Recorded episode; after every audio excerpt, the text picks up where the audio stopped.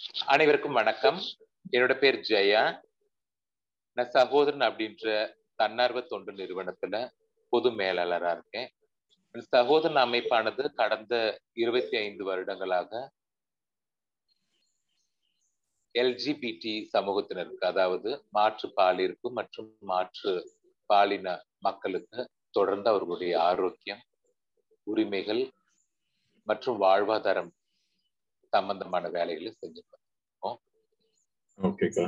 So முத கேள்வி என்னன்னா இப்ப உலகமே வந்து ஒரு பெருந்தொற்றுனால பாதிக்கப்பட்டிருக்கு கோவிட் நைன்டீன் சோ அது எப்போதுமே அன்றாட வாழ்க்கைக்கே கஷ்டப்படுற திருநங்கைகள் திருநங்கைகள் கம்யூனிட்டி ஏன்னா சமூகத்துல அங்கீகாரம் இல்லாத நிலைமையில.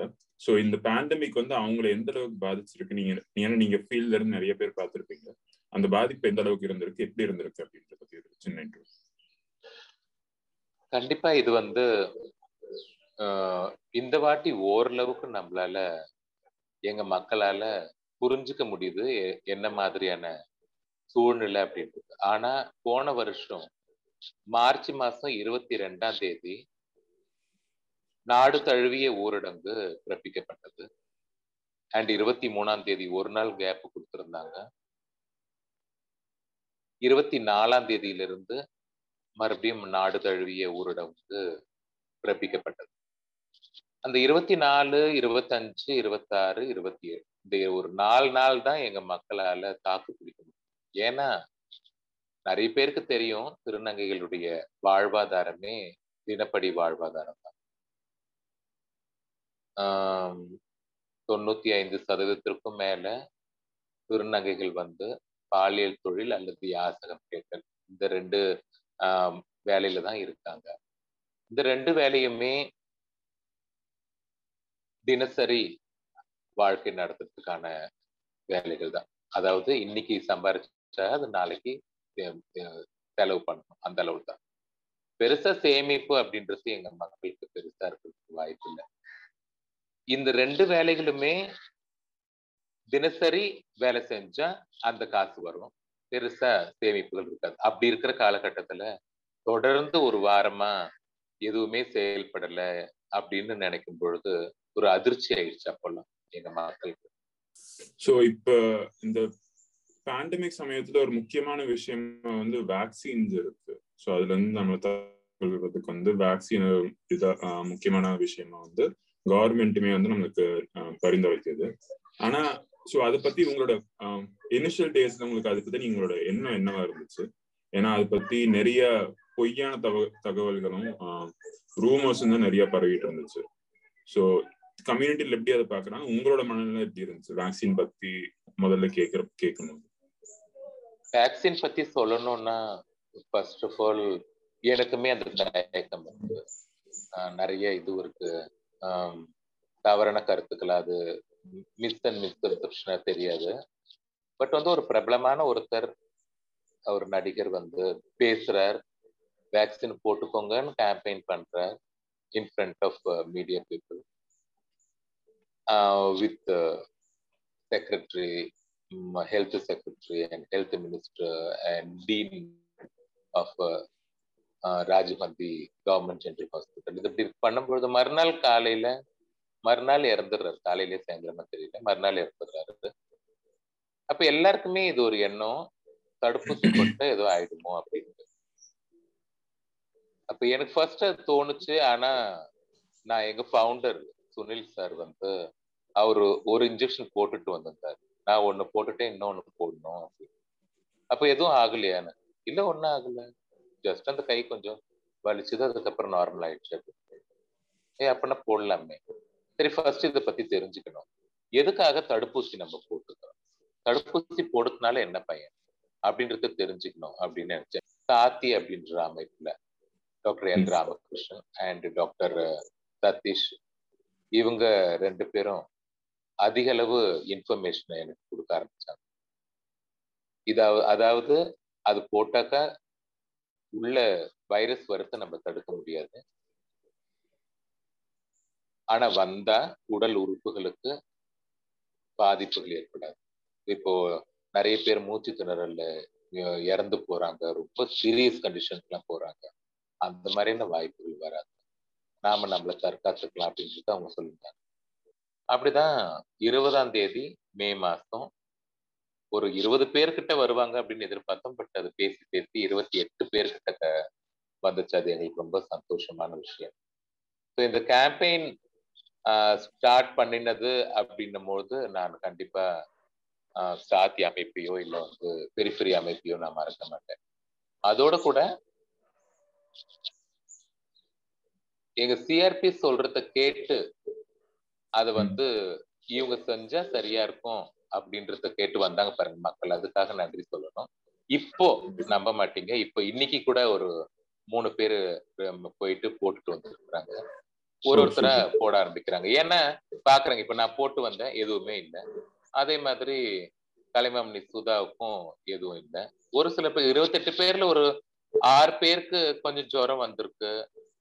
ஆஹ் அதுக்கப்புறம் கை ரொம்ப வலிச்சிருக்கு. ஈவன் டிவி பாஸ் டிவி இதுல ப்ராஜெக்ட்ல ஒர்க் பண்ற அச்சுதாவுக்கு ரொம்ப தூங்கவே எழுந்துக்கவே முடியல. தூக்கத்துல இருந்து அந்த மாதிரி வலி இருக்கு அதுக்கப்புறம் டாக்டர் சதீஷ் அவங்க வந்து அதுக்கான மாத்திரைகளை ப்ரிஸ்கிரைப் பண்ணினாரு. சாப்பிட்டாங்க. எல்லாரும் சரியாயிடுச்சு. நம்ம ஒரு ஒரு கான்பிடென்ட் வைக்கணும். எது வந்தாலும் அதை நம்ம ஃபேஸ் பண்ணணும். அது ரெண்டு மூணு நாள் ஏதாச்சும் ஒரு ஜுரம் வலி அந்த மாதிரி தான் இருக்கும். அதை நம்ம பொறுக்கிற மாதிரி தான் இருக்கும் அந்த அளவுக்கு பெரிய அளவுல பக்க விளைவுகள் இருக்காது. அப்படின்றது தான் நம்ம நம்புறோம். கண்டிப்பா நம்ம வந்து டைலாக் டெலிவரி மூலியமா தான் இதை நம்ம சேர்க்க முடியும். பிகாஸ் இப்போ ஊரடங்கு காலத்துல வந்து பெருசா நேருக்கு நேரு ஒன் டு ஒன் இன்ட்ராக்ஷனோ ஒன் டு குரூப் இன்ட்ராக்ஷனோ அது வந்து சாத்தியம் கிடையாது. பட் வந்து நாம வாட்ஸ்அப் மூலியமா அவங்களோட கூட போன்ல பேசும்போது மூலியமா நாம அதை தகவல் தெரிவிக்கணும். நான் போனேன். இதோ இப்ப நல்லா ஆயிடுச்சு இப்ப எனக்கு பயம் இல்லை. இதோட எனக்கு அடுத்த டோஸ் வந்து பதினாறாம் தேதி ஆகஸ்ட் மாசம். இண்டிபெண்டன்ஸ் டேக்கு அடுத்த நாள் எனக்கு நல்ல ஞாபகம் இருக்கு. ஸோ அந்த நாள்ல நான் போயிட்டு செகண்ட் டோஸ் எடுத்துக்கலாம். அப்ப அதுவும் எடுத்துட்டேனாக்கா எனக்கு கொஞ்சம் பாதுகாப்பு தானே நம்ம இந்த இனிஷியேட்டிவை ஆரம்பிக்கும் போது அதாவது இருபதாம் தேதி ஒரு இருபது பேர்கிட்ட நம்ம கொண்டு போகணும். அது மீடியாவுக்கு தெரிவிக்கணும். அது மூலியமா நம்ம மக்களுக்கு நிறைய பேருக்கு புரிதல் ஏற்படணும். அதோட கூட பொதுமக்களுக்கும் எங்க மக்கள் வந்து எல்லா விஷயத்திலயுமே எல்லா சமூக நல விஷயங்கள்லயும் இவங்களுடைய பங்கு இருக்குன்றது பொதுமக்களுக்கும் தெரியணும் அரசுக்கும் தெரியணும். தமிழக அரசினுடைய முதலமைச்சர் நிவாரண நிதிக்கு ஐம்பது திருநங்கைகள் எல்லாரும் சேர்ந்து ஆயிரம் ரூபாய் கொடுத்து ஐம்பதாயிரம் ரூபாய் வந்து முதலமைச்சர் நிவாரணம் அதே மாதிரி இந்த இது பண்ணினதும் தடுப்பூசி போட்டதையும் மீடியா மூலியமா அரசுக்கும் பொதுமக்களுக்கும் நம்ம தெரிவிச்சோம். எங்களுக்கு ஒரு நல்லதொரு சமுதாயத்துல நாங்களும் இருக்கோம் அப்படின்றத நம்ம பறைசாற்றும் விதமா இந்த விஷயங்கள் நடக்குது. பட் இந்த நாள் இந்த இருபதாம் தேதி நம்ம பண்றதுக்கு முன்னாடி நானும் சுதாக்காவும் சேர்ந்து ஒரு குரூப் ஸ்டார்ட் பண்ணோம்.